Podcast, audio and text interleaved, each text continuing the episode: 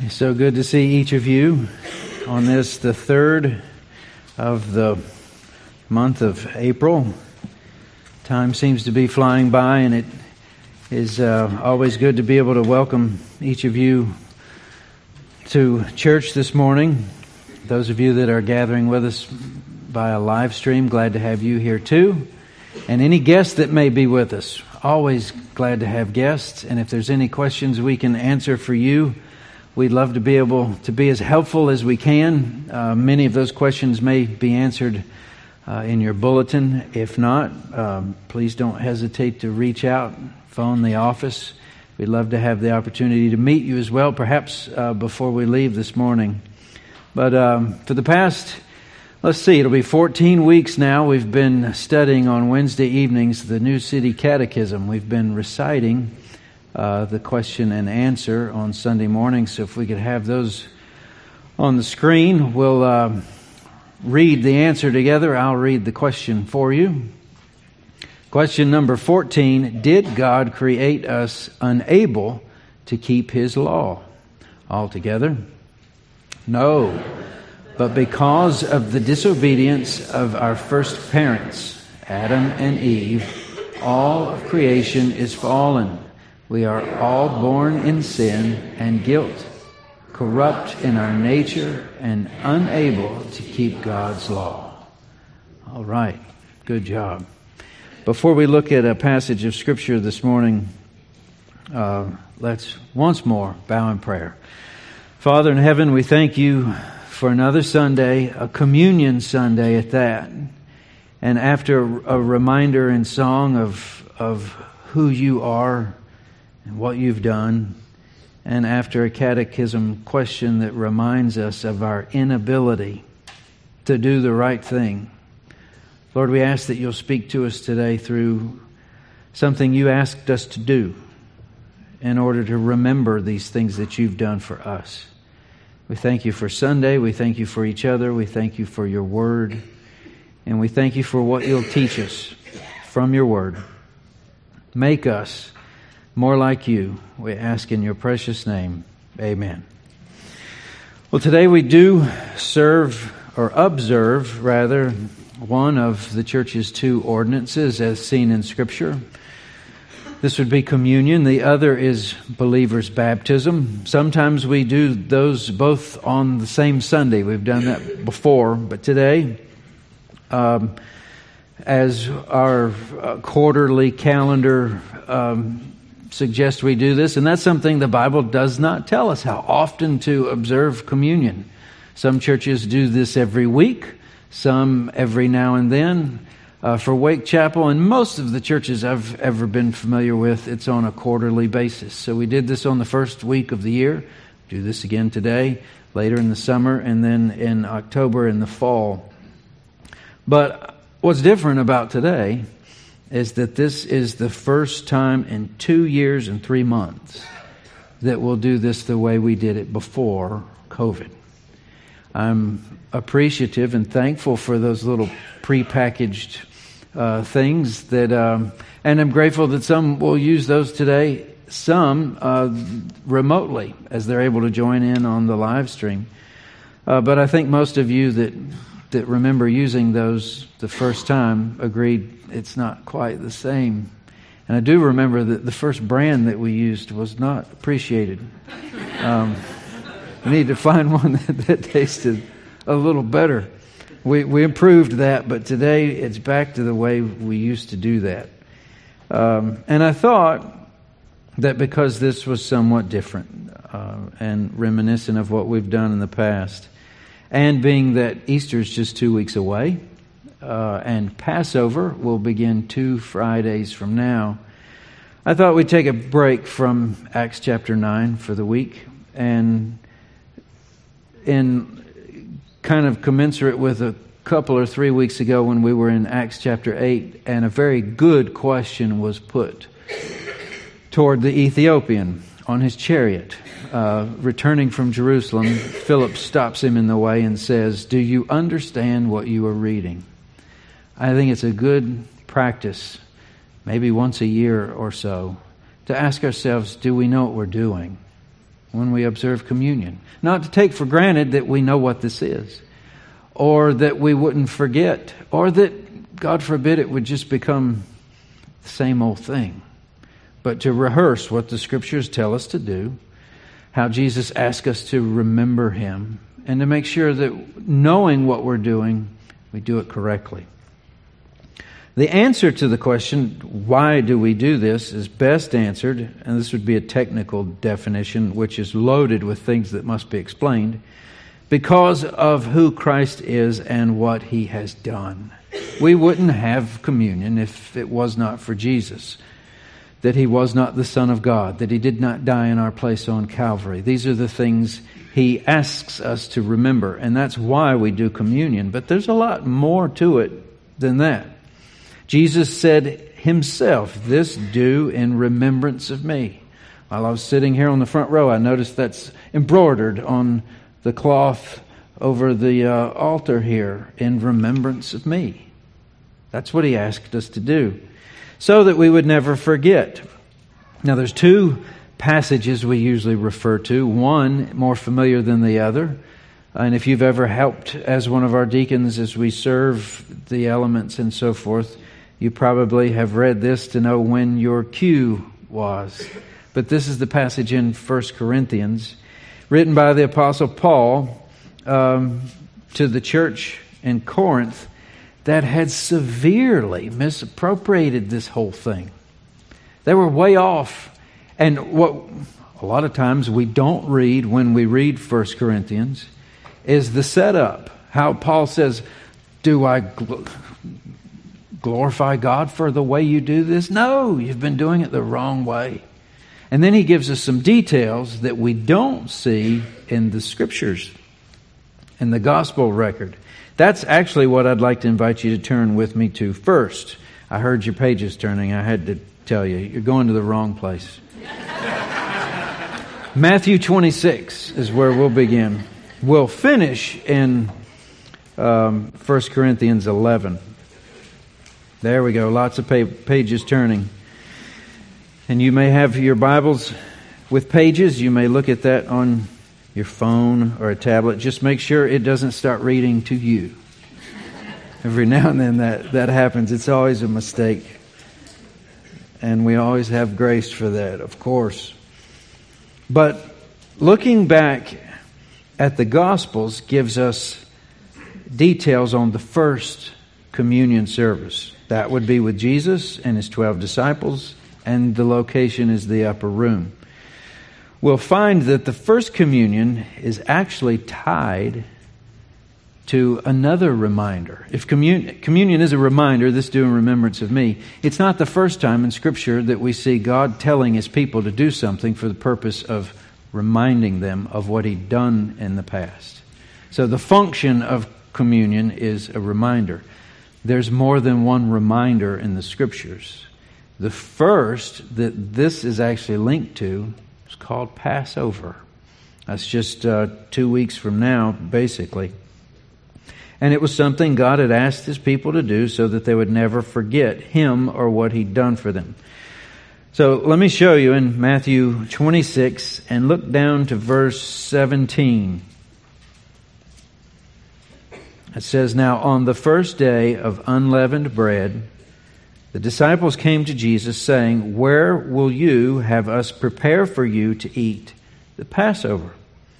He said, Go into the city to a certain man and say to him, The teacher says, My time is at hand. I will keep the Passover at your house with my disciples. And the disciples did as Jesus had directed them, and they prepared the Passover when it was evening, he reclined at table with the twelve. So the first communion is actually Jesus' last Passover. Both of these designed to be a remembrance, both of them loaded with uh, theological importance. So there's a lot to think about here. I, I, I recall using this. Uh, some of you might think, oh, I, I do remember it now. Sometimes you want to go easy with the things in your sermons that can let people be alerted to the fact that you've covered this before. The danger is they decide, I've heard it before, I'll stop listening. Um, but you may remember, and this would have been probably the first communion service after you had invited me to come. Uh, probably would have been in uh, 2019, first of the year. You may have that written in your notes. But I told you, Passover. Think about the Ten Commandments movie. And right before the green stuff started floating all around down in the streets, that was the death angel. Tenth plague was upon them. And before that had happened, uh, I believe it was Joshua in the movie was smearing the blood on the doorpost and the, the lintel.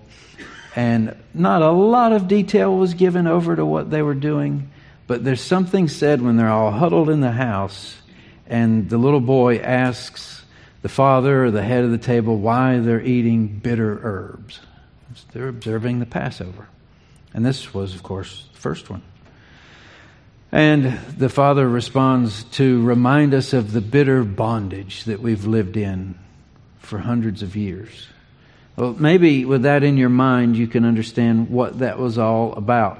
They were told explicitly to keep doing this so that you can remember the night where the angel passed over. It saw the blood and it passed over. Punishment, death did not fall on those who were behind the blood on the door and the lintel, right? They're covered.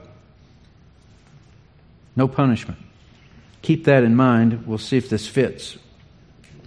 So, what we see here in uh, Matthew 26 is a reference back to the instructions for Passover and the meal that were given in Exodus 12, later again in Leviticus 23 and over the hundreds of years between the Exodus from Egypt and the time of Christ, especially the night where he's in the upper room with his disciples, lots of additional details were added by the tradition of uh, Judaism.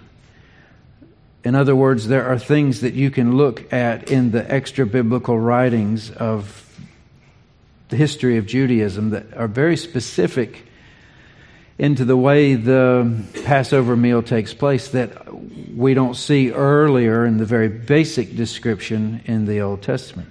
But doubtless, Jesus observed Passover since he was a child, complete with all the details.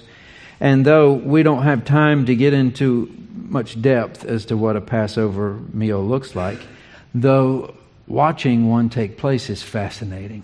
And maybe you've had the opportunity to do that before, or you've taken others to see it, or they did that for you on a trip to Israel.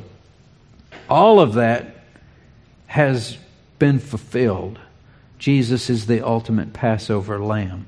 There's nothing wrong with Christians looking and, and even participating with, but we look at it different than Judaism does. We look at it as complete, they look at it as still uh, having a significance that we do not.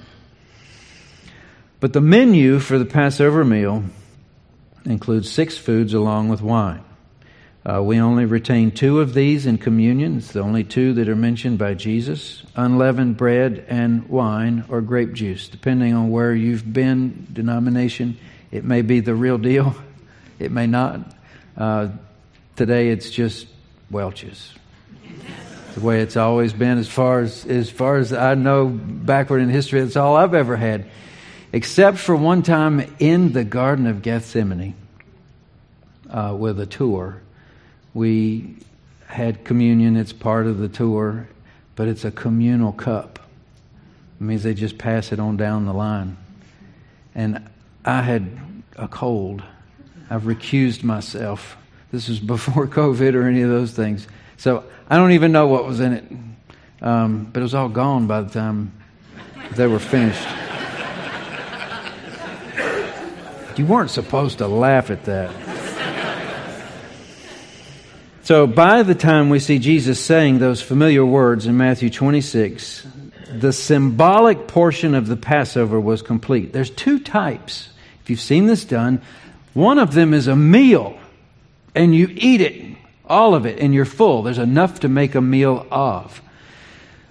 But the symbolic part had small portions, bitter herbs, things you wouldn't want to make a, a, a meal of. No one eats horseradish by the spoonful.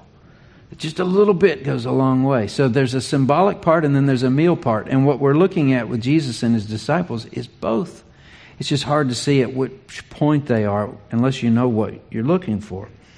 Traditionally, during the dinner, that's the dinner part, the, where you eat and are full, the head of the house would hide one of the three loaves from earlier in the symbolic portion for the children to find later. After they had found it, they would bring it back to the head of the house. That bread would be broken into pieces and distributed around the table and eaten as a reminder of the Passover lamb that was killed to cover the sins of Egypt. So part of the, the remembrance was used as part of the meal, but it had a significance. It was a reminder of the, the sacrifice. And then you break that as to symbolize the broken sacrifice that atoned for their sins. So when you get to verse 26, this is Matthew 26, verse 26, look at what it says. Now, as they were eating, sounds like the meal, Jesus took bread is it possible that this was the hidden part? They wouldn't have had any children in the room at that unless they considered John the youngest and maybe he's supposed to go find it in keeping with tradition. And after blessing it, he broke it and gave it to the disciples and said, Take, eat. But then he didn't say this is in remembrance of a lamb from back in Egypt. He said, This is my body as if he is the lamb and he's going to cover the sins. Then we see Jesus takes a cup of wine. Now, here's where it gets technical. You'll have to go do some research if you want to footnote some of these things. But in the Passover meal, meal and some of the symbolic things, there's actually four different times they drink, four different cups. Poured at different times, two of them previously to the first part of the meal. So, this, if we're tracking correctly, what Jesus picks up would be the third cup. And the first two, if you look at Judaism's traditions, the first two are sanctification and judgment. The third cup was the cup of forgiveness or redemption and symbolizes the blood sacrifice. So when we get to verse 27, and he took a cup, and when he had given thanks, he gave it to them, saying, Drink of it, all of you, for this is my blood, not the blood of a spotless lamb, but the blood of a Jewish carpenter. That sounds strange, but he's working on something here.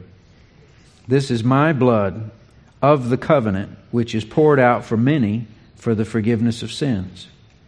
Now, after the third cup, called the cup of redemption, the whole family would sing the Hallel.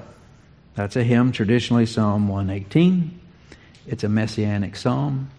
Uh, they would know it well, I'm sure, uh, better than, than we do here so long later, a culture later, millennia later. And then there was one more cup to be poured. If that was the third one, then there is a fourth. And the fourth is called the cup of praise or the cup of celebration.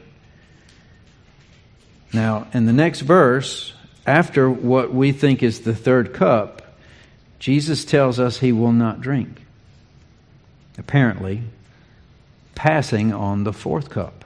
Look at verse 29. I tell you, I will not drink again of this fruit of the vine until that day when I drink it new with you in my Father's kingdom. And when they had sung a hymn, they went out to the Mount of Olives. Now, I learned all this sitting in what people think is the garden tomb. And if it's not the garden tomb over in Israel, it's like the garden tomb. And the guide that was with us who knew a lot about Passover and who knew a lot about communion tied the two of them together. And I thought, my goodness, That sounds awful close, if not right on. And then on the, the bus ride, the next leg, it's as if our guide, who knew more about communion, decided to wait for the ride home to tell us the significance of why he didn't take the fourth cup. And he said the reason is because you don't celebrate before the work is done. Right? Turn with me to Hebrews. This is Hebrews chapter 10. And this is where the author of Hebrews gets into meticulous detail in describing that Jesus is better than Moses. Jesus is better than angels. Jesus is better than the old sacrificial system. In fact, he's fulfilled the whole thing. And Hebrews 10, in verse 4,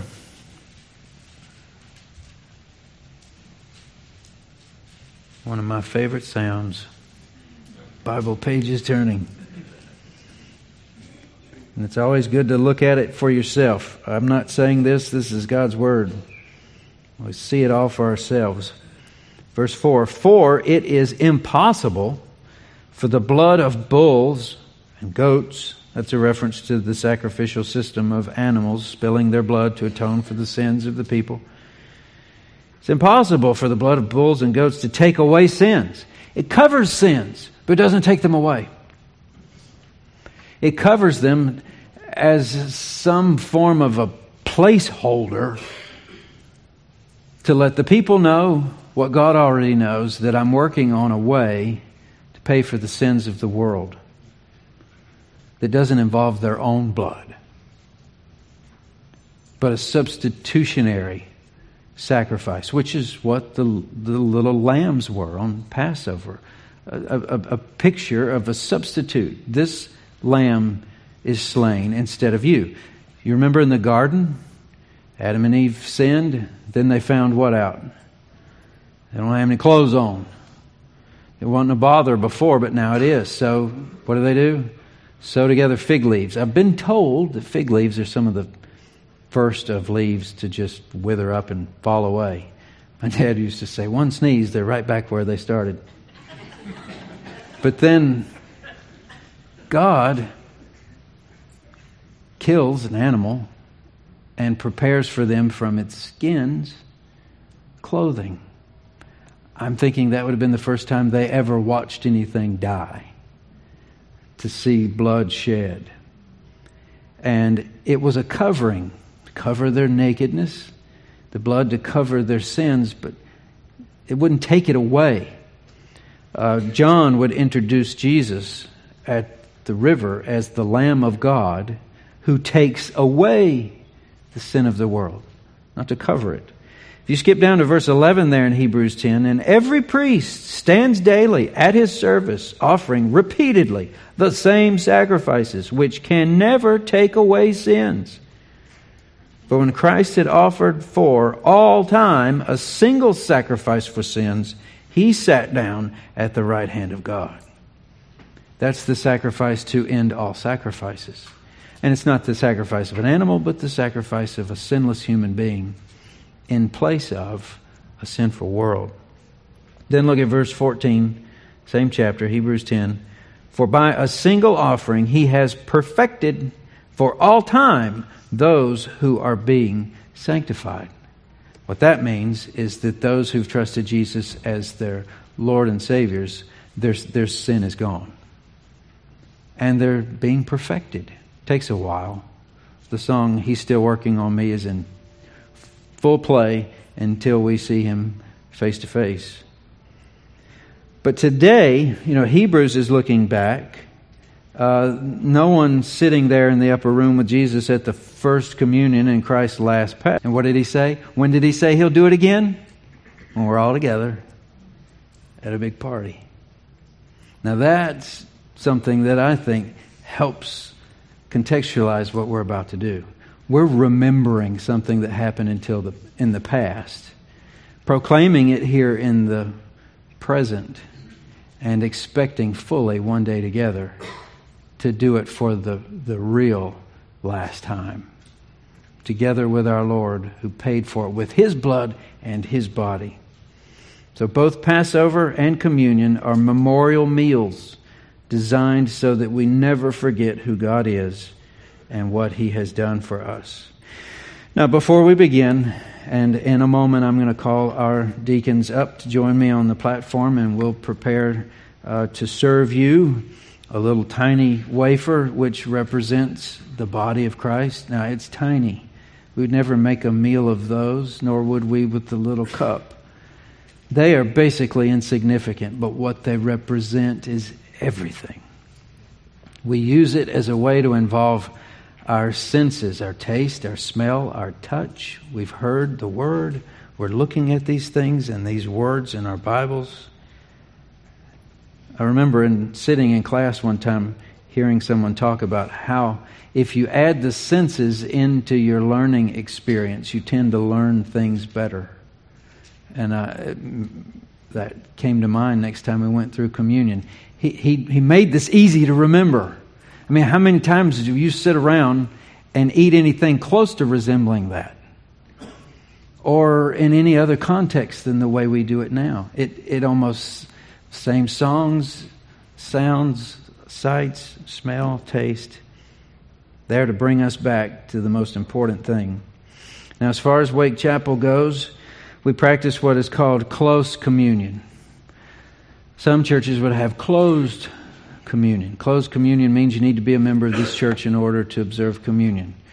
We'd like to look at it a little differently. If you belong to the kingdom of God, you're saved and you know it, then we welcome you to participate. So it's close, it's not closed. The only difference would be someone who is um, under church discipline.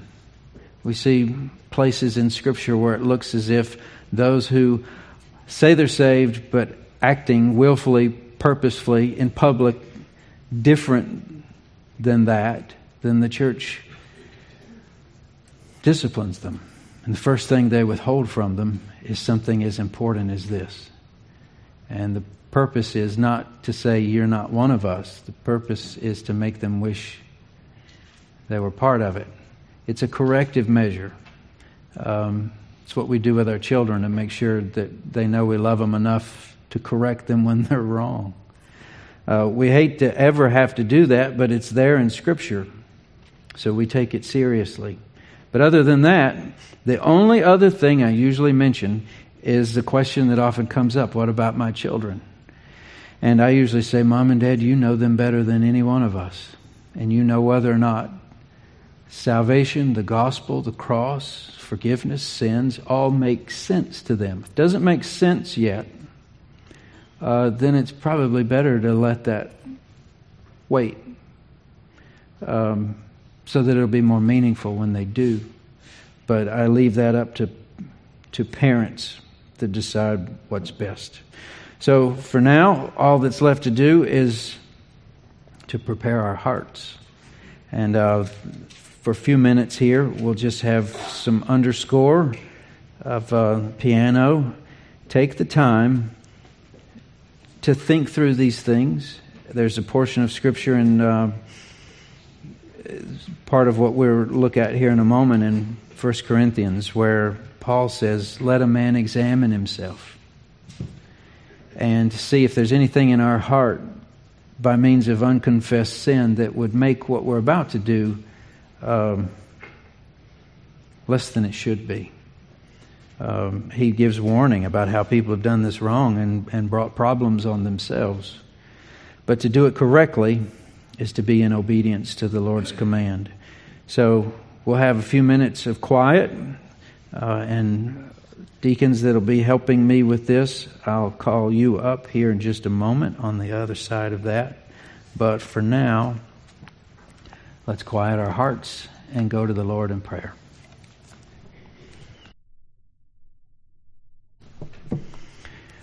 Father in heaven, we thank you for the sound of silence and the opportunity to allow you to prompt our memory and, if needed, as is every day of our lives, to bring conviction show us where we fall short, where we have sinned as we prepare to remember how you took sin away. Lord, we would not want to do this wrong. We would not want to do this carelessly. Lord, we need your help even to do it correctly in reminding us and remembering these important things we know from Scripture. So, Lord, would you forgive us of our sins? Would you give us what is necessary to remember you the way you ask us to remember you?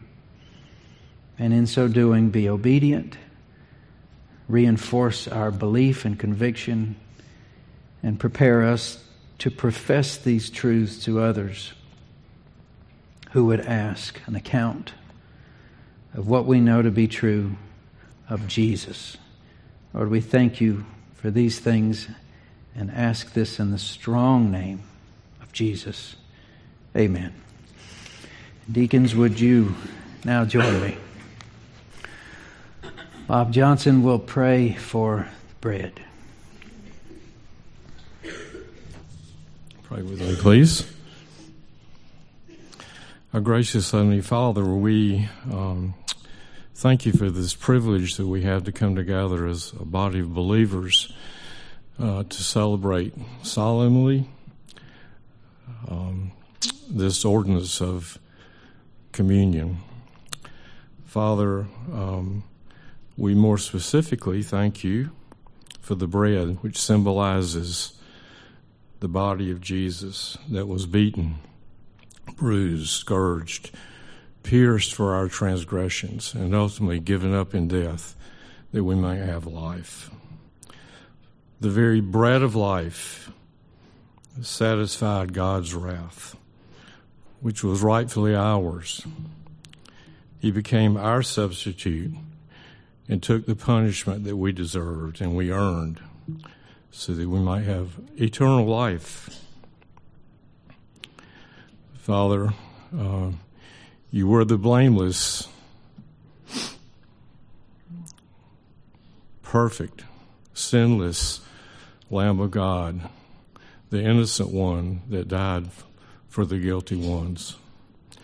Father, each time as we partake of this element, we proclaim your death and also your return, which is imminent. And I pray, Father, our prayer is that it will not be contained, that proclamation will not be proclaimed just solely in this in these walls, as we go outside of these walls. We thank these things in the mighty and precious name of Jesus and say, Hallelujah, what a Savior. Amen. This is verse 23 of 1 Corinthians 11 For I received from the Lord what I also delivered to you, that the Lord Jesus, on the night when he was betrayed, took bread, and when he had given thank, thanks, he broke it and said, This is my body, which is for you. Do this in remembrance of me. Mark Pierce will pray for the cup. Let us pray. Dear Father, as we drink this cup, we think about the and remember the debt that Jesus paid by the shedding of his blood for the remission of our sins, past, present, and future. It's in his name that we pray. Amen. This is also taken from 1 Corinthians chapter 11, verse 25. In the same way also he took the cup after supper, saying, This cup is the new covenant in my blood. Do this as oft as you drink it in remembrance of me. He continues in verse 26 For as often as you eat this bread and drink the cup, you proclaim the Lord's death till he comes. Let's pray once more. Father in heaven, Lord, we thank you for asking us to remember you. And Lord, would we be obedient and thoughtful and sensitive in doing so? To think that most of us live our lives worried that people might forget us or what we've done. Lord, we know that you never forget anything. We do. So, Lord, thank you for reminder. We ask all this in the strong name of Jesus. Amen. It has been done as the Lord commanded.